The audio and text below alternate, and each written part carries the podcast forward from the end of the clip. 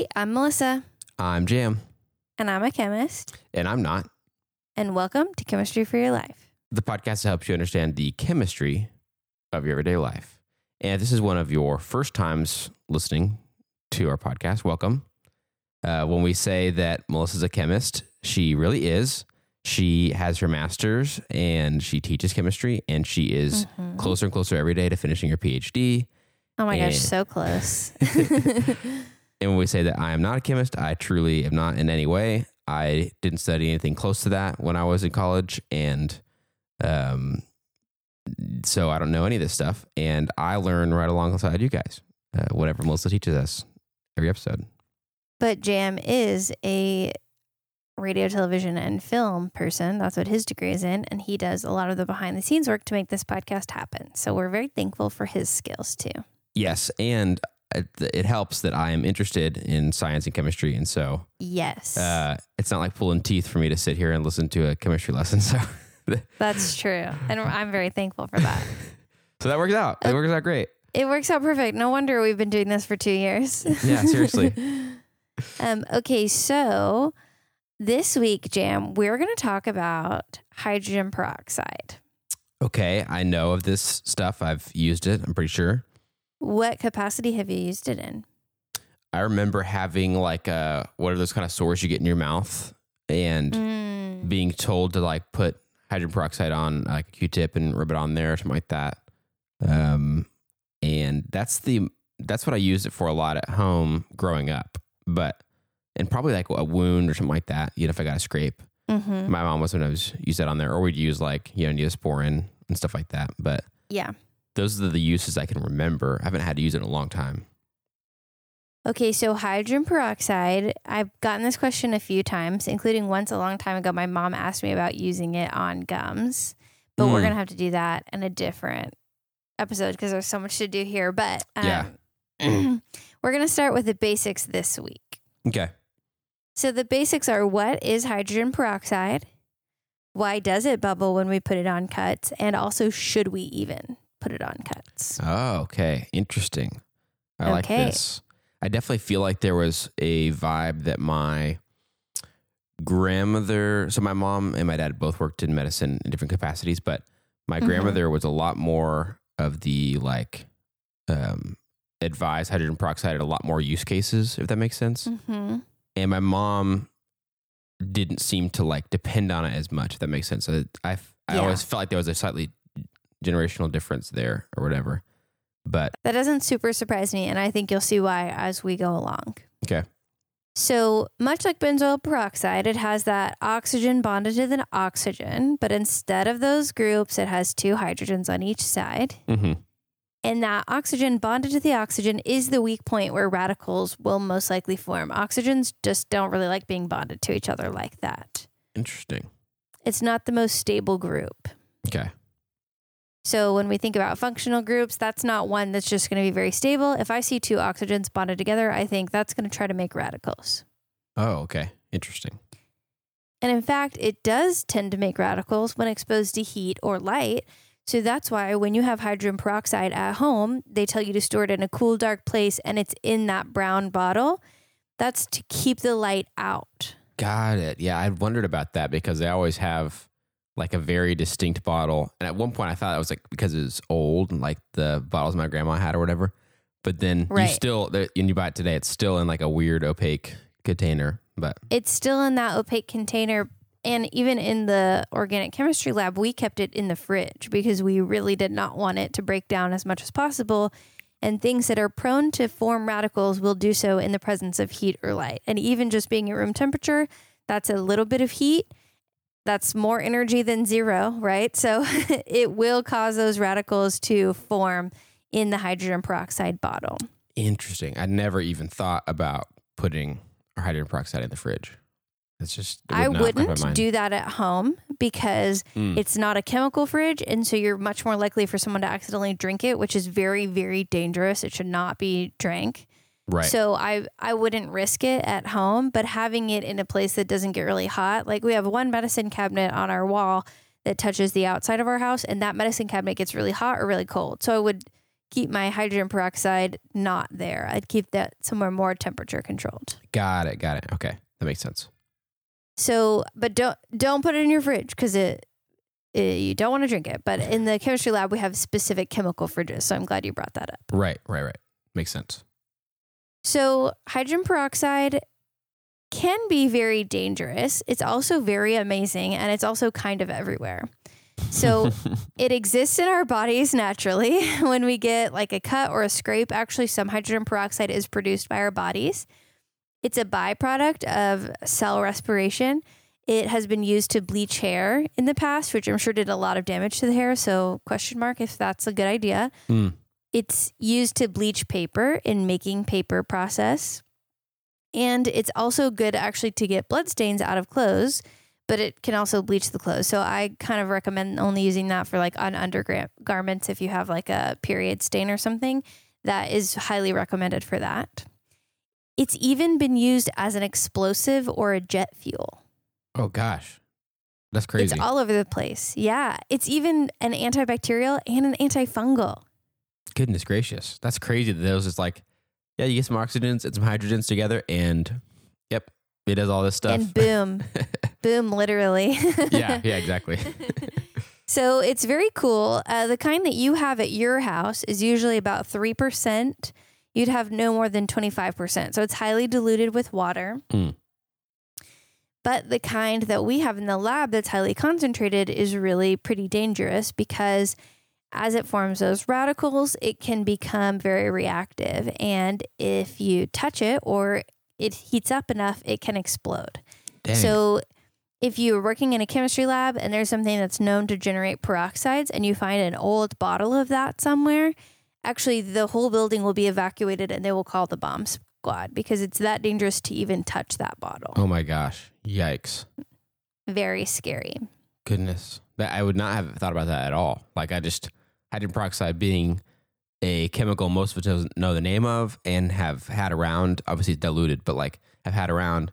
I would not have thought of it as like even remotely potential, potentially that dangerous at all. That's crazy. Yeah.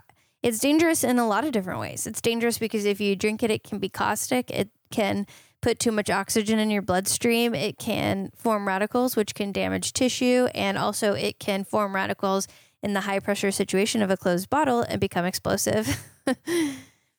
and for some, that's for all peroxides, not just hydrogen peroxide, that they can become explosive. But for some peroxides that have carbons on them, they really are even more dangerous because the carbon is basically giving you the oxygen, fuel, and the thing to burn in the same space. so Yeah, yeah. they burn pretty rapidly and they can be very scary, which is why it's been used in jet fuel and in bombs. Got it. Interesting. So that's just a little bit about peroxides overall, and then specifically hydrogen peroxide. The kind you have in your home is not likely to explode because it's so dilute with water that it can't build up enough of that pressure to be very dangerous. Mhm. So that's all of my chemistry lab type of peroxide knowledge. But when I was growing up, like you, I mostly only knew it for first aid. So, like if I got a cut, I don't really remember my mom pouring hydrogen peroxide in it. Actually, I mostly remember her doing Neosporin, but I knew other people's parents did. Mhm. And one time I got a really bad, like my nail got caught on something when I was out, and I just ran into a CVS and I knew you're supposed to buy hydrogen peroxide to pour on your wound. So I just did that. Mhm. but it turns out that it might not actually be the best to pour hydrogen peroxide on your cuts and wounds. So let's talk about that. Let's Okay. zoom in in that specific area. Got it. Okay. Cool. So when you pour hydrogen peroxide on a cut, if you zoomed in, if you could like do the zoom in on your phone onto your cut, Yeah. what you'll see amongst all your blood cells and everything else is an enzyme called catalase. Okay. And what catalase does when it finds hydrogen peroxide, which occurs naturally in our bodies, remember, so it needs to be gotten rid of in our bodies because you don't want that just floating around Mhm. unless it's serving a purpose. It takes a hydrogen peroxide molecule, it steals one of the oxygens and spits it back out as water. So it took H2O2 and turned it into O and H2O. Okay. So you had two hydrogens, two oxygens. You grouped H2O together, and that left one oxygen behind. Okay. So the catalase will take that oxygen, keep it for itself, and spit out water. And then it'll take another H2O2, do the same thing. And now it has two oxygens. Those can be bound together as O2 that exists in the air, and it comes out as gas bubbles. Got it. So basically, instead of the bond breaking right between those two oxygens and making two radicals, if you have hydrogen peroxide in the f- presence of catalase, it takes hydrogen peroxide, it takes two hydrogen peroxide molecules and turns it into two water molecules and an oxygen molecule. Okay, got it. So it's nice that it's there to do that, and Yes. there are fewer radicals. Uh, there are lower chances of it because of that. It breaks down to some safe byproducts instead of radical byproducts, which could do all kinds of crazy stuff.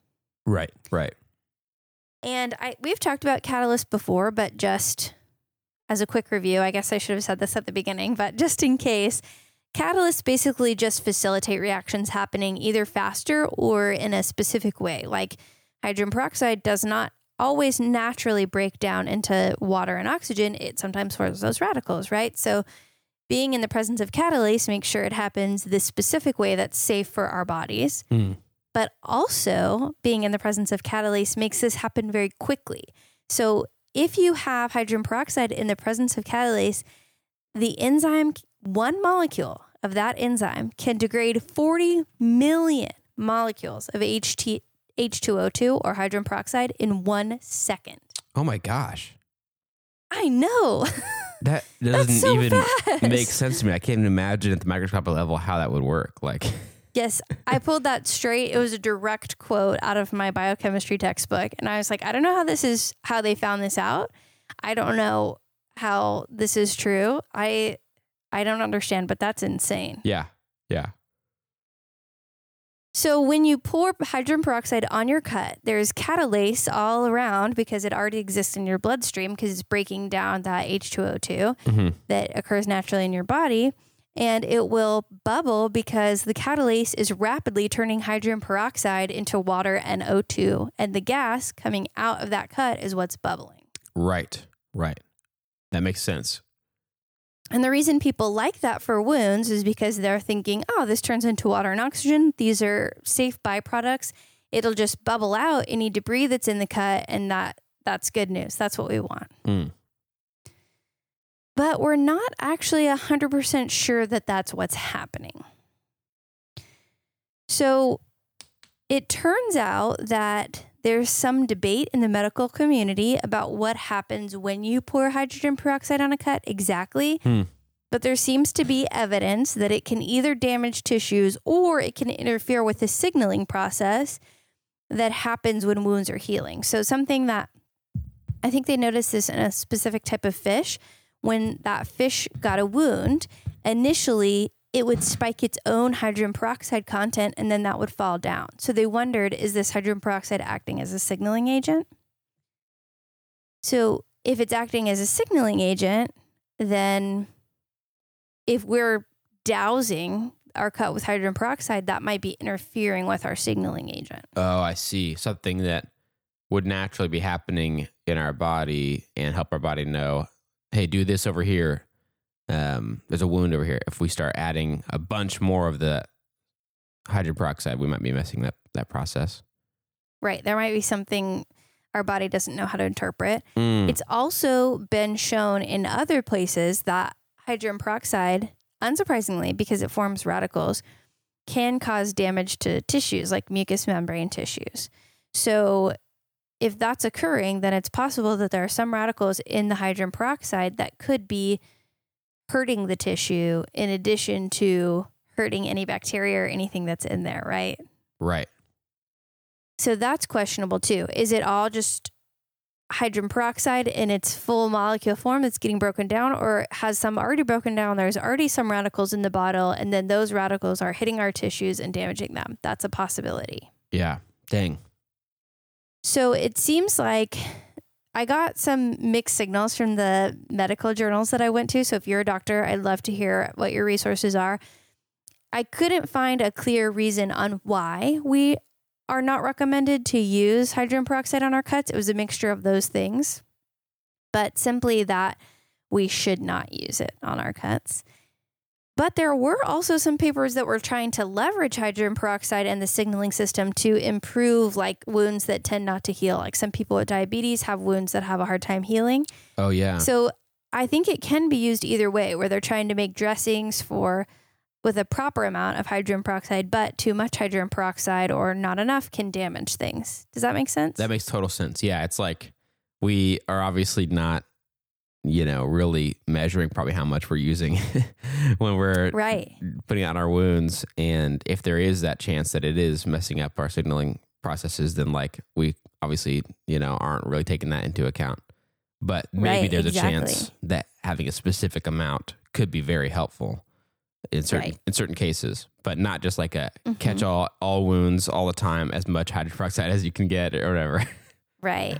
And for minor wounds that are going to tend to heal pretty easily and that are unlikely to get infected, it's sort of not worth it for the unknown risk, is basically what I've picked up on from these journal articles. Like, well, we don't know for sure, but if it could cause damage or interfere with healing, why bother? You can just rinse it with soap and water, and that is just as effective, and that's recommended across the board. yes, yes, that makes sense. And I will say, because we can't use hydrogen peroxide or we aren't recommended to, I did ask, I looked into two sources. One's a nurse practitioner that you may know that recommended that soap and water is what they say is the best care for minor wounds.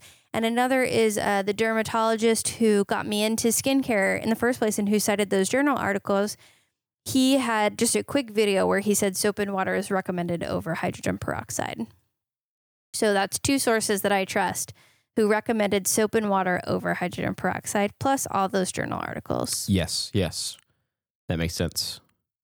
So that's kind of the basics. That's why hydrogen peroxide foams up when you pour it on your wounds. And that's why hydrogen peroxide is not recommended for wounds. But I will say, even though it's not recommended for wound care, it, it is antibacterial in the same way that benzoyl peroxide is. And it can be used safely in some situations. It's just pouring it on your wounds indiscriminately is not the best idea. Got it. Got it. That makes total sense. It's interesting to revisit something like this that I just haven't thought much about and has sort of established itself as, you know, kind of a a go to for a lot of people and has obviously been for generations. So Yes. it's interesting to look under the hood and see like, should this be a go to? If and if not, why not? And what should we do instead? That's yeah, I love that. Right. That's cool. That's very everyday life for sure.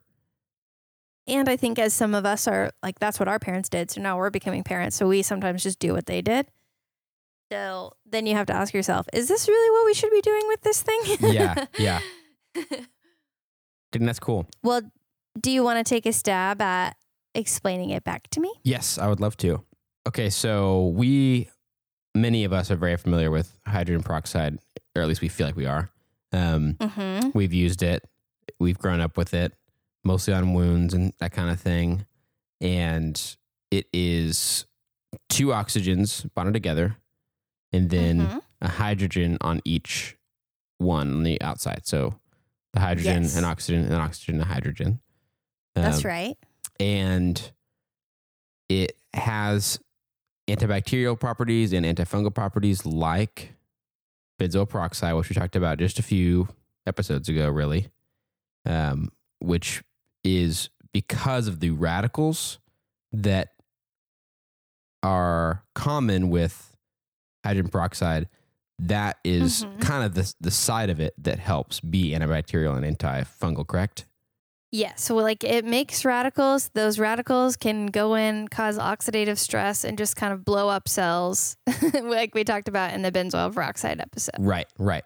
Yeah, so they go So in. So that makes it desirable for a bacteria infected cut. Right. Yeah, of course. Yeah, and that's like a desire that that makes total sense. You've got a cut or something or a scrape or whatever.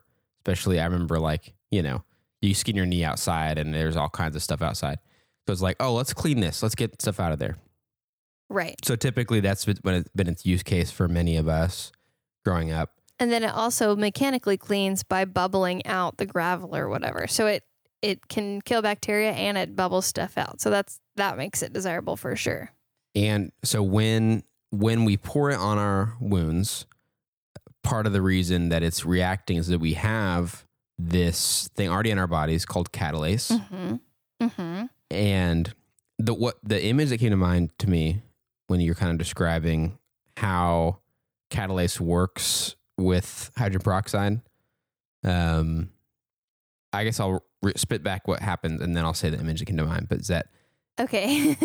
as it interacts with the hydrogen peroxide, it takes an oxygen out of it, Mhm. which then im- which then leaves two hydrogens and one oxygen, which is H two O. Right. So then suddenly you got a molecule of water and it's holding onto an oxygen. And then it does that again with another molecule of hydrogen peroxide. It takes it takes another oxygen. And then we've got another molecule of water. And then the catalase sort of whatever you want to say, releases those two oxygens. They are now together Right. and they're O2, which is the common form of oxygen that we experience around. So a lot of that's happening really fast. And that's Right. creating bubbles of oxygen and it's also creating water. Um, right. And that's what we see when we see it bubble up in our wounds and stuff. And Mhm. what kind of came to mind for me was basically like a zipper. This doesn't uh, explain the bubbling part, but just that um, it's almost like you have this universal sort of zipper, not universal, but in, you know, for hydrogen peroxide, it, right. it goes yeah immediately and as soon as you introduce it it just like unzips all these hydrogen peroxides separates out, out and has the same you know it obviously is the same molecules but it separates them out and then you have these two separate things that before Right. were joined together kind of perfectly um So it's like it's like one side of the zipper is made up of water and the other side is made up of oxygen. And when it's zipped up, it's H2O. And when it's unzipped, you have water on one side and oxygen's on the other. yes yes Nice. And the zipper part is the catalyst Yes. that makes the combining happen or the lack of combining happen, Yeah. the breakup. I think whenever you said it happens really fast, and it the one like molecule of the catalase can tear through lots of hydrogen Yeah. quickly. That's kind of what I thought. I was like, what's something that kind of just does that, like separates things fast, Yeah. and we you know experience that every day when we put a jacket on or whatever. Um, That's a really good analogy. I like that. I'm sure there's ways that there's another idea out there, and something that maybe could incorporate some of the visuals that we actually see, like the bubbles and stuff. But uh, at the molecular level, that's kind of what I thought of of separating those things out. Um, I love the molecular level. So I love that. nice. But if if any of our listeners have any good analogies, let us know. We're gonna actually on next week's bonus episode, somebody sent us an analogy that's really cool to read. So Oh, nice. we'll be sharing those. So Nice. So that's what happens when we use it and stuff. But right. some of the downsides we got to talk about, obviously, um, are that even before we've poured it on our wound, it is a chemical that has high likelihood of radicals, which is Right. one of the, you know, it's not a wholly bad thing because that also helps be antibacterial, antifungal, but it does mean that you are introducing radicals to your body, to different parts of your body, and that can cause, you know, damage and uh, un- Right. unintended, you know, consequences. And so it's cause for sort of thinking more critically about is this the best thing to use on a wound? Um, is there something that might be like, you know, have less radicals that could do a similar thing? And Right. um, it's prone to that just by sitting on the shelf. It could it could start to break down and have radicals and stuff. So, um, and then the other thing you talked about too is that it could um, mess with some of the signaling processes in our bodies to help our body Mhm. communicate about wounds and stuff because our bodies do produce hydrogen peroxide and we are then adding tons of it to a wound and so that could interrupt that system and also things that's these very basic elements like hydrogen and oxygen that could be introducing a lot of oxygen to our bloodstream more than Right. necessary and there's a lot of ways that it could potentially not be the best idea for a wound And it's not a good idea to drink it also. right right Okay, that was a really good synopsis. I really liked that. So you've earned yourself a fun fact, actually. Nice. Two. Nice. I love fun facts. So the first fun fact is you should be able to do an experiment if you have hydrogen peroxide, um, where you have maybe like a fresh cut piece of potato, because a lot of plants have catalase in them, and then like a piece of plastic or something that shouldn't have any catalase in them, and pour hydrogen peroxide and see how it reacts differently. Because the bubbles don't just form from it pouring out the way it does if you have like carbonated soda; it happens from reacting. So that would be a fun one to do with kids. Nice. Nice. And then the other thing is, so I reached out to someone who um, has access to a medical database called Up to Date. And one thing they shared with me, and I was able to find other papers that backed this up, and they they'll be cited in our resources, is that actually honey has been considered an appropriate treatment for wound care, partially because it has a high concentration of hydrogen peroxide but it has a lot of other chemicals too, so they can kind of work together where it's less dangerous. This is not medical advice, so do not use honey on your wounds just because I said to, but it has been used for a really long time. And I kind of love that that goes back to this thing that we've talked about that Western science ways of knowing are not the only way of knowing. And indigenous ways of knowing things, people figured out that putting honey on a wound m- made it to where it wasn't as likely to get infected a long time before we knew what in the honey was doing that. Yeah. And so I think that that is very very cool and I was excited for them to share that with with me. Honey is amazing. Yeah. So if you want to peruse our resources, you can find a lot of different articles on how honey has hydrogen peroxide and what it does when you use it in wound care and actually some things that they're trying to develop in using like medical grade honey. Mm, mm. Amazing. That's awesome. That's very cool. It's just like, I mean, it makes sense that you'd be like, hey, we have, there's this natural substance. Let's see what we can do. Let's see what we can use it for. And we noticed, like, hey, I mean, this guy whose wound we put the honey on did a little better than the other guy. Um, so uh, there's something there, you know? It's like you don't have to understand all the Yeah. molecular level, but there's been so many generations of time of testing out tons of stuff just by what you have Yeah. available and seeing that there's there's some there's something there that um, Yeah. is working that's helping so I love it. I think it's really beautiful. that's cool Speaking of beautiful things, any happy things for you this week? yes so there's a, pretty cool thing that happened recently where my mom's birthday uh, was a couple weeks ago and so we planned for my mom and my brother who live only a couple hours away to come hang out here um, with us for the weekend but then at the same time we secretly sneakily planned for my younger brother and his wife and two kids who live further away in Kentucky to cash in on some points they had not used with an airline and go ahead and fly down here and surprise Yay! yes and surprise my mom and so That's so cute. yeah, so that was really cool. So they did that, and it was kind of worked out as perfectly as you could hope for a surprise like that. That that is kind of complicated to pull off, but I was able to go pick them up from the airport and get back to my house.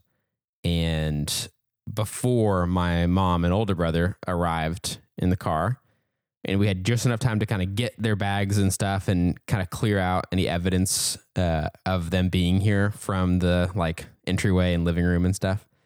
And Right. then they hid in a room.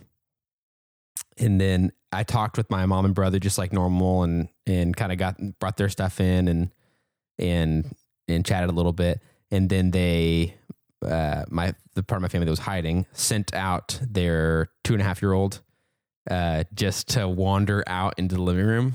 Um Oh, that's so cute. it was the cutest, and they were able to tell her like she understands enough to be like they're like, hey, can you just kind of sneak like tiptoe out there? And so she just snuck out there, and my mom, like she was not really paying attention. You know, you wouldn't be expecting to like you know Right. look for a kid walking out, and so um, she got all the way over to my mom, and then my mom looked up and was like. Oh, what are you still doing up, or something like that? Like thinking, thinking it was- thought it was your your son. Exactly. Yes. Yes. And then and then it registered like, oh wait, also wait, who? Why? Why are you here? And then Wait, you're the wrong one. yeah, yeah. And then the rest of my family came out, and so it was really cool. We got a weekend of of all getting to hang out. And it was you know really short, so but it was definitely worth it. And pulled up the surprise well, and we had nine people, including the kids, packed into my house. So that was a little crazy, but yeah. Oh, that's really fun. Thanks for sharing about that, Jam. I love hearing about cute kids hanging out, and I love surprising people. That's so fun. Yes, it was definitely fun. Definitely fun. What about you? What's been happening in, in your world? Well, last week I kind of shared that I was super stressed out about writing my dissertation, and I still am. but yeah, yeah. uh, last time we talked, I was kind of in the pit of it, where I was still trying to do everything, like live my normal life, see my friends. I'm really involved in our church. Mhm. I have all these things that are going on normally, and also trying to write my dissertation and meet all these deadlines. And I basically worked every single evening and was still trying to do all my other stuff. So I decided that was not sustainable. Mhm, mhm. and I reevaluated my life and I was like, okay, I have to prioritize my physical, mental, emotional health and get this work done. So I kind of gave myself permission to not plan time with people Yeah. or to say, I'd love to hang out with you if we could just work together. That's uh, the the only thing I can really do Yeah. and be really honest about where I was in in my life. It's like just until this is done, which should be in less than 2 months, I basically am just doing this. Yeah. And I got some advice from some other people who'd also been through it and encouraged me to do the same thing. and I, that really made everything feel a lot better. I haven't been having so many nightmares Mm, and yeah. I do work a lot, but it's for a short period of time. This isn't how I'm going to live the rest of my life, but it's just really helped, I think. Yeah. Yeah. And something else that a few people gave advice on is it part of what makes it so stressful is not only the sheer amount of work, which that's a lot, but also this is the culmination of, you know, ultimately 7 years of work. I I mean, I did stop and get my masters, but that the weight of that is a lot and you really have to give yourself time to process everything that's happening to you. Yeah. So yeah. that's been really good and part of that of balancing my life out a little bit is i i do make myself do some kind of physical activity every day so i fixed my bike and i've been biking so that's been really fun Nice. Dude, that's great. there's a park right by my house so i can just go out and do a quick few miles and get my energy antsiness out and it's helped with my anxiety it's helped with me not having so many nightmares Yeah. it's been really good Yeah. Dude, that makes total sense. I feel like that's so hard to balance those things, but so important to be like, I do need to make room to get lots of work done, but you've got to also find a way to to not be um sacrificing mental health and you know all these things that like Right. also are important to being able to finish what you're working Yeah. on. You know, all these things that and also make your life be, you know, not miserable and yeah. just stuff like that. It's so hard to juggle all that. Man. And friendship is really important to me. So I was feeling sad and guilty Yeah. about like not prioritizing that. But I think once I was able to communicate, like, this is where I'm at. yeah. I'm really sorry I'm not showing up the way I normally do, but I'm having a really hard time. That gave me the freedom. All my friends were like, it's okay. We totally understand. Yeah. How can we help you? Yeah. So I think that really was.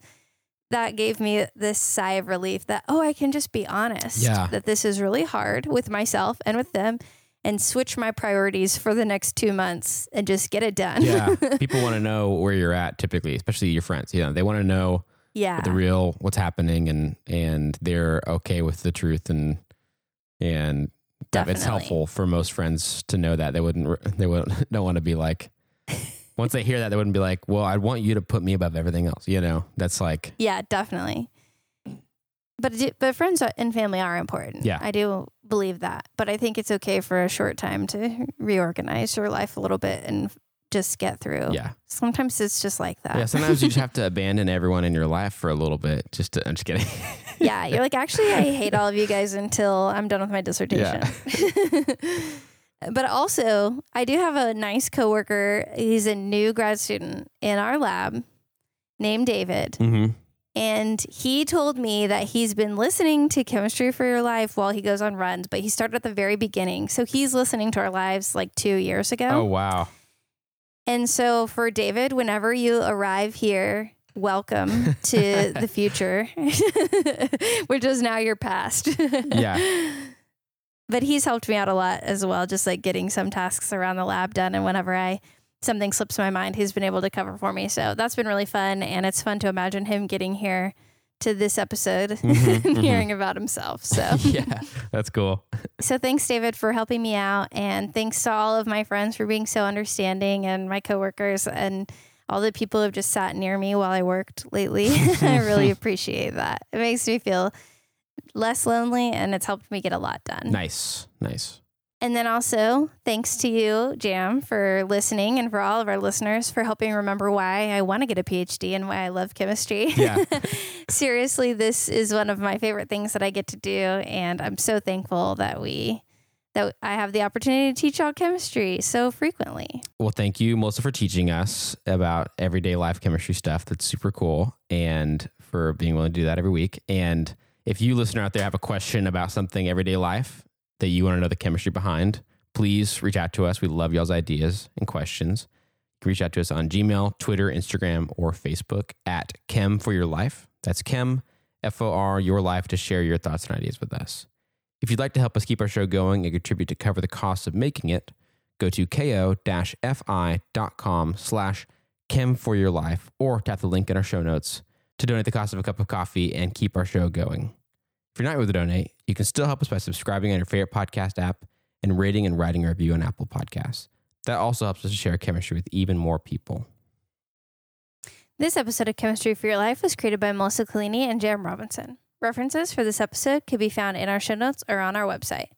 Jam Robinson is our producer, and we'd like to give a special thanks to M. Koppel, who reviewed this episode.